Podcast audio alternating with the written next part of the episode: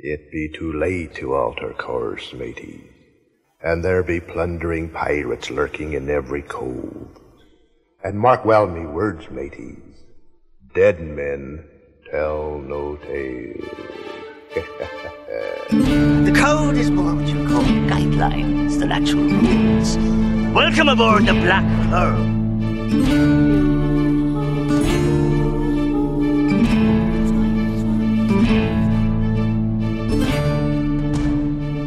Welcome to the Pirates of the Caribbean Minute, a daily podcast where we analyze, scrutinize, and plunder Pirates of the Caribbean films, one blimey minute at a time. I'm Scott Artis from Journal.com. And I'm Heather Artis from BlackPearlMinute.com. Thanks for joining us for minute 41 of The Curse of the Black Pearl. We're in our home stretch of the Pirates of the Caribbean Minute listener contest. The deadline is Sunday, March 12th at 11:59 p.m. To be eligible, just do us a small favor and leave a review on iTunes. Or if you're not using iTunes, head over to Stitcher.com and leave a review for us there. Your reviews really help the show, and you just might win a great prize package that includes a shirt, the movie collection, pop vinyls, and more. Head on over to blackpearlminute.com for all the details, and there's also some help if you have never left an iTunes review before. Disney is also stepping up the Pirates of the Caribbean Dead Men Tell No Tales marketing. We have a new trailer that was recently released. The floor displays are showing up in movie theaters. I'm hearing audio trailers and press releases on the radio and iHeartRadio. And thanks to Daniel Hosington MacArthur for sharing the latest movie poster on our Facebook page.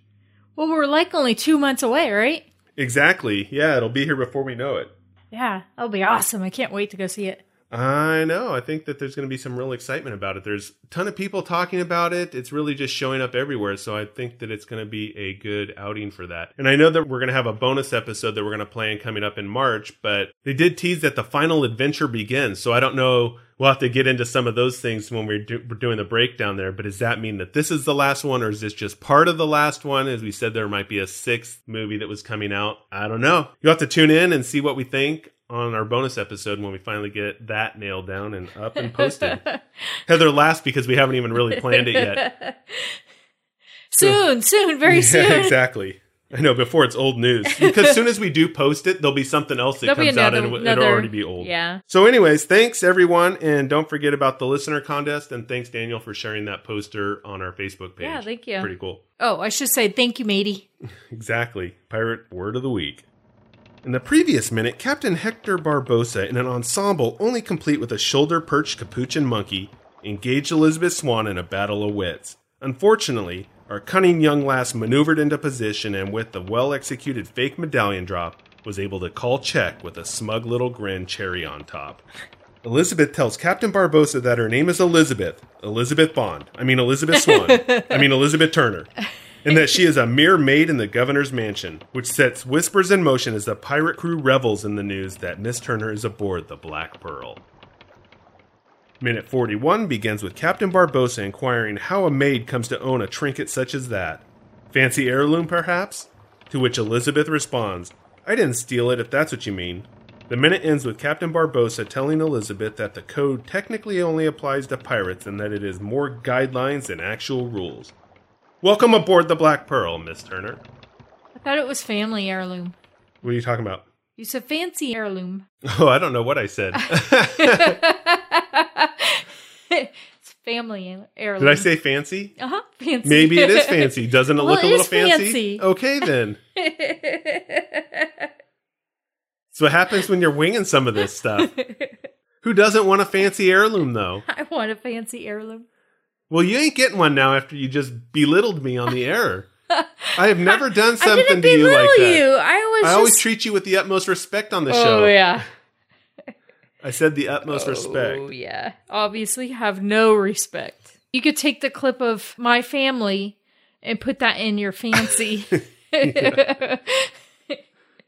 We'll fix that little family right in the middle of that. Anyways, I mean, it was awfully nice of Barbossa to welcome Elizabeth aboard the ship. I thought. I Well- thought there was some just nice camaraderie here. Welcome aboard the Black Pearl. he Miss says Turner. it so cruise ship like. Welcome aboard the Black Pearl, Miss Turner. That's quite the cruise ship.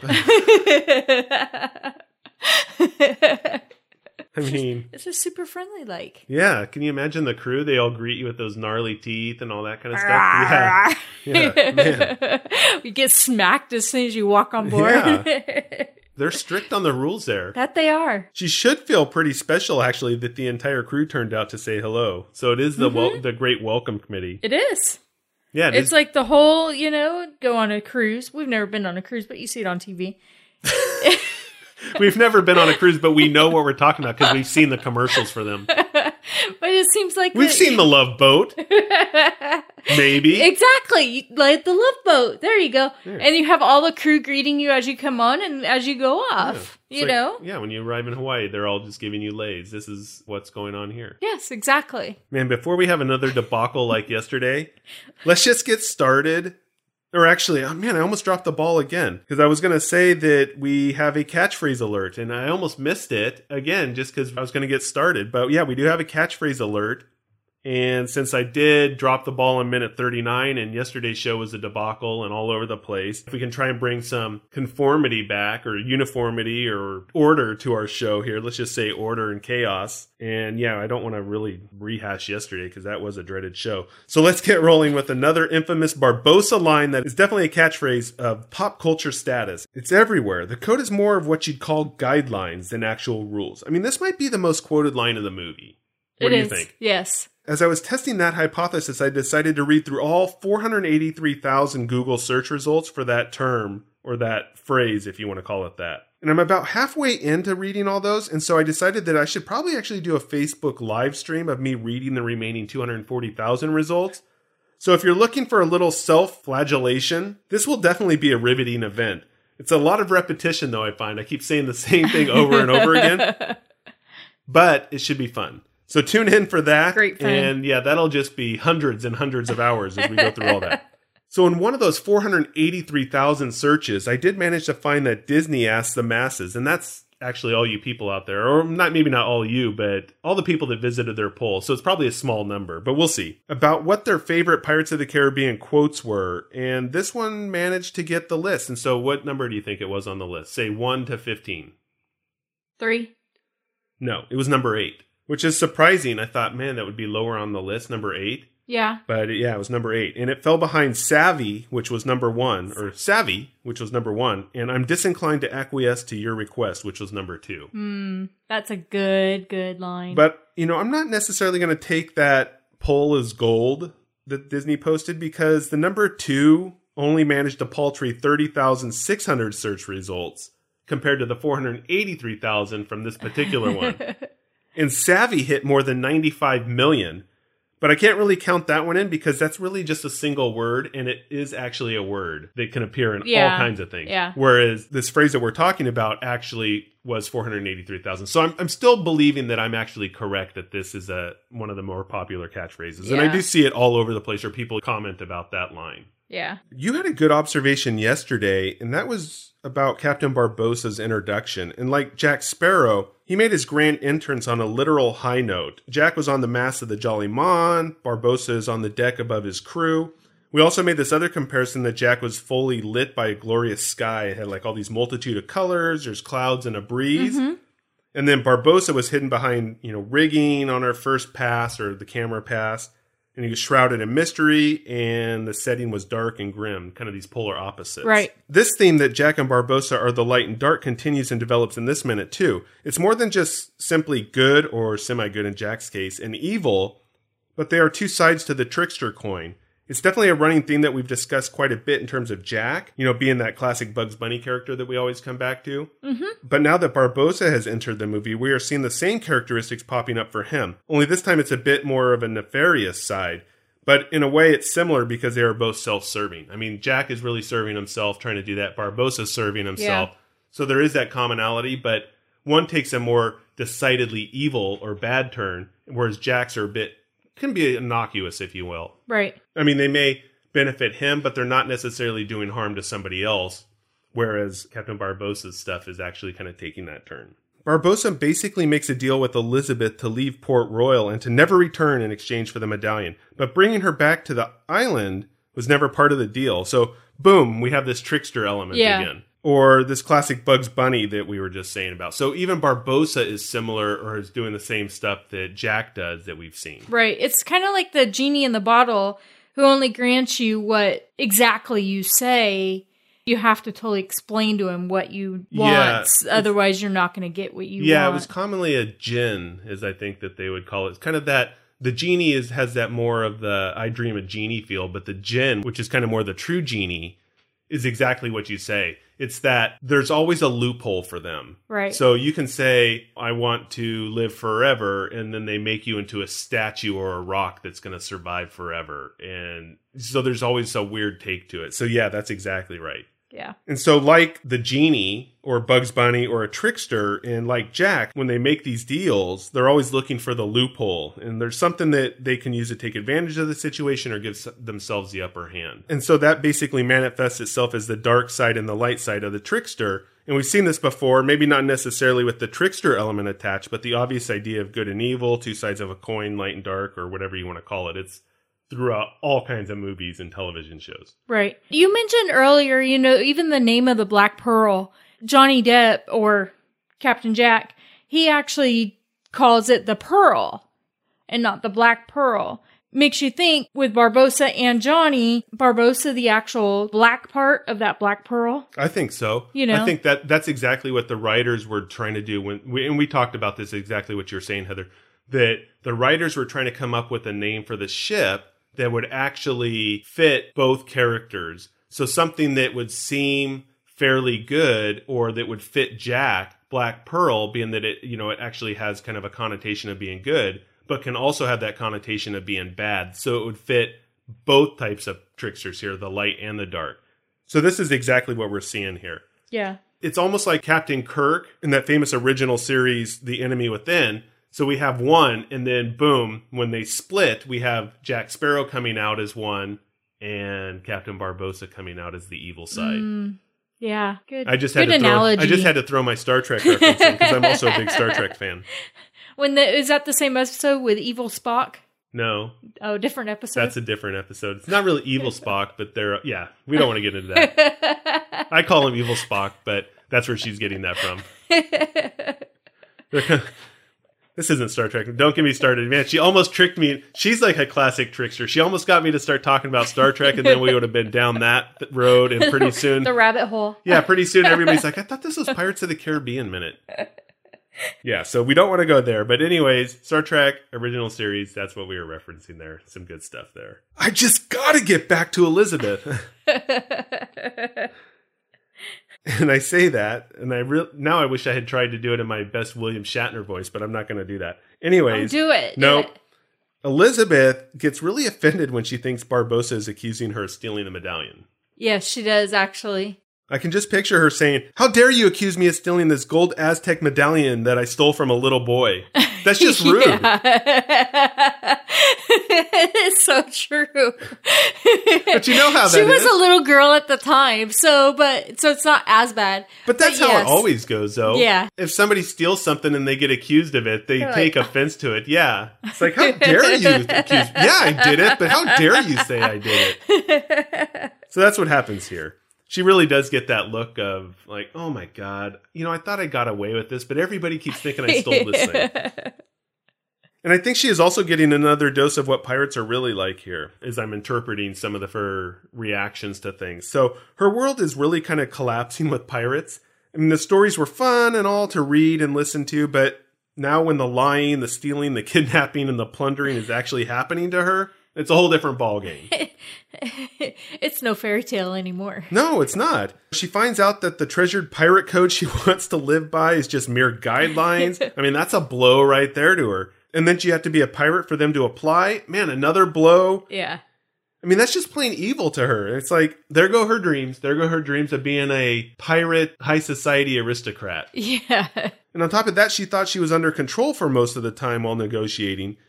Then we find out that maybe she wasn't really in control. I mean, she did have a few moments in which she questioned herself and she was asking, you know, did I make the right choice? And she even hits the crew with this smug smile after catching them red handed when they flinch about the medallion dropping.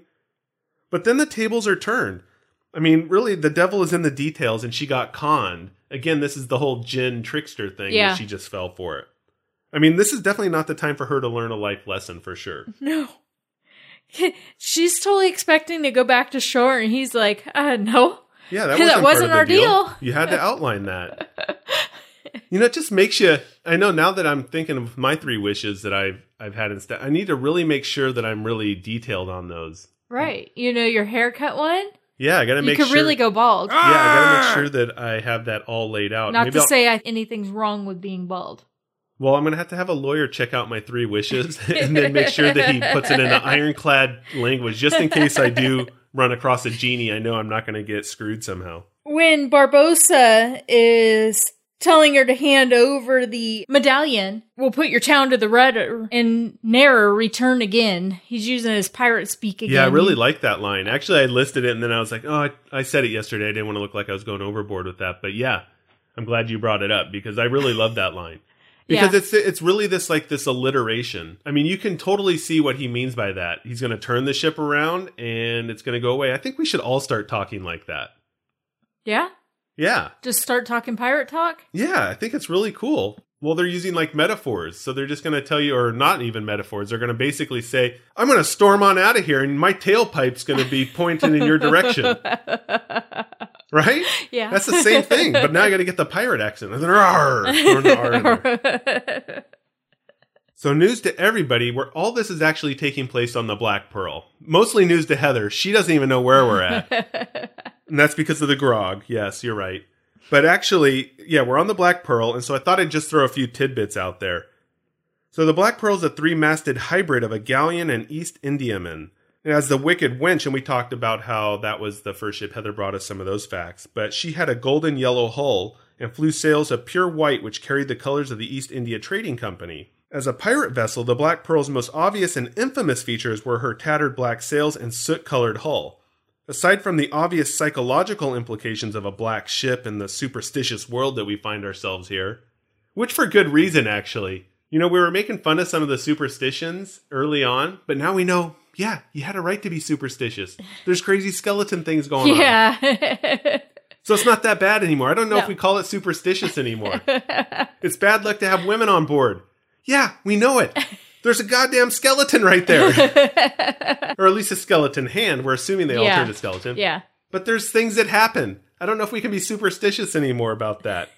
These are the things that actually happen in this world. Anyways, her coloring enabled the crew to effectively hide in the dark of night by dousing the lamps scattered around the deck. And as we saw this happen on the attack of Port Royal, it's all black. It really kind of masks itself right. and it Right. can just kind of easily sail into the harbor quietly and then unleash cannonballs into the night. Unsuspecting Exactly. cannonballs. And so the Black Pearl, especially in this film, was set on a barge. Another one was built on a soundstage set to achieve better control over fog machines. And this is what Heather was talking about yesterday or yesterday or one of the minutes that it was in LA. Mm-hmm. So it wasn't necessarily on the barge, it was actually in the sound studio so they can control some of the fog and the elements actually. Yeah. Elizabeth was saying that it's a lot of smoke that were, they were trying to control in there. Yeah. And that you would, they would actually walk out of there all black. Oh, no kidding. And they'd, and it'd take forever to actually shower it off. huh. Cause it, just the smoke is, she says, Just just, some nasty stuff. Well, you can just see it all over the place. yeah. Yeah, it was quite the effect. When principal photography commenced on October 9, 2002, the first two weeks of production were spent on stages, including the moody interior of the captain's cabin of the Black Pearl at a local news affiliate to the Walt Disney Company in Glendale, California. We also see quite a few crew members here, and the crew is characterized as a group of scoundrels, murderers, malefactors, drunkards, and desperados. Desperados. Ah! Desperados. And actually, I was going to say these are all nicknames for Heather. Thanks. At least I'm not a scurvy dog. The crew hailed from a dozen nations, including escaped slaves from West Africa and Hispaniola, and former members of the British Royal Navy. Some members once operated as privateers before peacetime saw the loss of their employment, forcing them to turn to piracy. There were many more crew members apart from the credited ones as well, and that's what I found is, you know, I can't identify all of them. yeah. Uh, their overall number is unknown, but could be estimated to be about 100 men as seen in the movies. And so people have tried to do some calculations or at least count them, I think, to say, hey, there's about 100 there. Or maybe they're just eyeballing it and making up like, that really does look like 100. then Geoffrey Rush estimated either 20, 40, or 50 pirates. So there's quite the span there, but 20, 40, 50. 20, 40, or 50 pirates. That's what he estimated. to 100. No, he thought that Other there's. people had said there oh my 100. god. People are count just counting like from the movie. Like it'd be sit if Yeah, we sat there, we'd count them. And then he estimated that there were 20, 40, or 50. 20, 40, or 50. Yeah. Okay. I don't think she gets it, folks. I got it. Arr! Thanks. We also get a good shot of a new pirate. Uh, Our not- 70s pirate? No, not the 70s pirate. And he's not one of the uncredited ones or the one of the extras. He's a white guy with a goatee and blonde dreadlocks. I don't know if you remember seeing him. He's in some of the close-up shots with Pintel and Ragetti when they're talking bootstrap and things like that. Yeah, he looked really dirty. Yeah. And I don't think his hair actually looked blonde because he would look so dirty. Yeah, it was it was blonde. Well, it was it was just dirty. Anyways, his Yeah. name was Scratch. We're, we're just ignoring her comments now on some of this stuff. itch, he's got a scratch. Yeah, his name is Scratch. He is portrayed by Finneus Egan. And he's done a smidgen of directing work, producing and acting. Nothing much of interest here, you know, for Pirates of the Caribbean, actually, some mm. of the stuff, so I'm not going to mention it. Actually, I could say one thing that's on the skeleton theme because he appeared in an episode of Bones. That's about as close as we can get to something that's relevant to us here. But most of that time, he's been a real estate agent in Los Angeles. oh, really? Yep. And you said his name was Finneus? Finneus Egan. Huh. That's a pretty cool name. It is. I like the Yeah. name Finneus. There you go. Cool. That's all I got today. Wow, that's it on the Black Pearl. That well, I don't want to bring all the No, we're gonna see Pearl. the We're we're gonna see the Black Pearl for a long time. Yeah, I think. exactly. We don't want to. We go on for hours here, so let's just try and keep it short for once. Are you sure? Maybe we'll they want to listen for hours. No, nobody does. Especially this craziness that's been happening these past two days. It's been a little all over the place. We're gonna we'll we'll fix that. Look for some good episodes coming up. I promise. You know, it's like the bell curve. You know, we have some of those outliers and things like that, and then we have some good ones in the middle, and everything else peters out, that kind of stuff. So, Hey, our opener says, "Welcome aboard the Black Pearl," doesn't it? yeah, it does. Thanks Yeah. for listening, Heather. Jeez. Yeah, that's my favorite part of the opener. Welcome aboard the Black Pearl. I really like that line. We do too. But before we get more into the chaos and Heather's just ramblings as she's sitting there with her grog, we'll be back tomorrow with minute 42 of The Curse of the Black Pearl on the Pirates of the Caribbean Minute. Don't forget that you could win a Pirates of the Caribbean prize package just for leaving us a review on iTunes. Check out all the details on blackpearlminute.com. Until then, let's keep the horn swoggling to a minimum. Arr!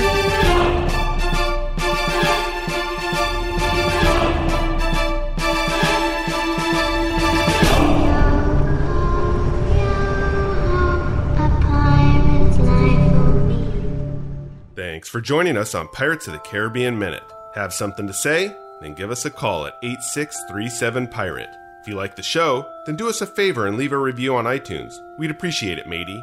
You can also contact us at podcast at blackpearlminute.com. We just might feature your questions and comments on future episodes. Visit us online at blackpearlminute.com. You can also find us on facebook.com slash pirates of the Caribbean Minute, twitter.com slash blackpearlmin, and on soundcloud.com slash pirates of the Caribbean, where we post additional content, have post-episode discussions, and share our favorite show clips. Now see you next time, scallywags.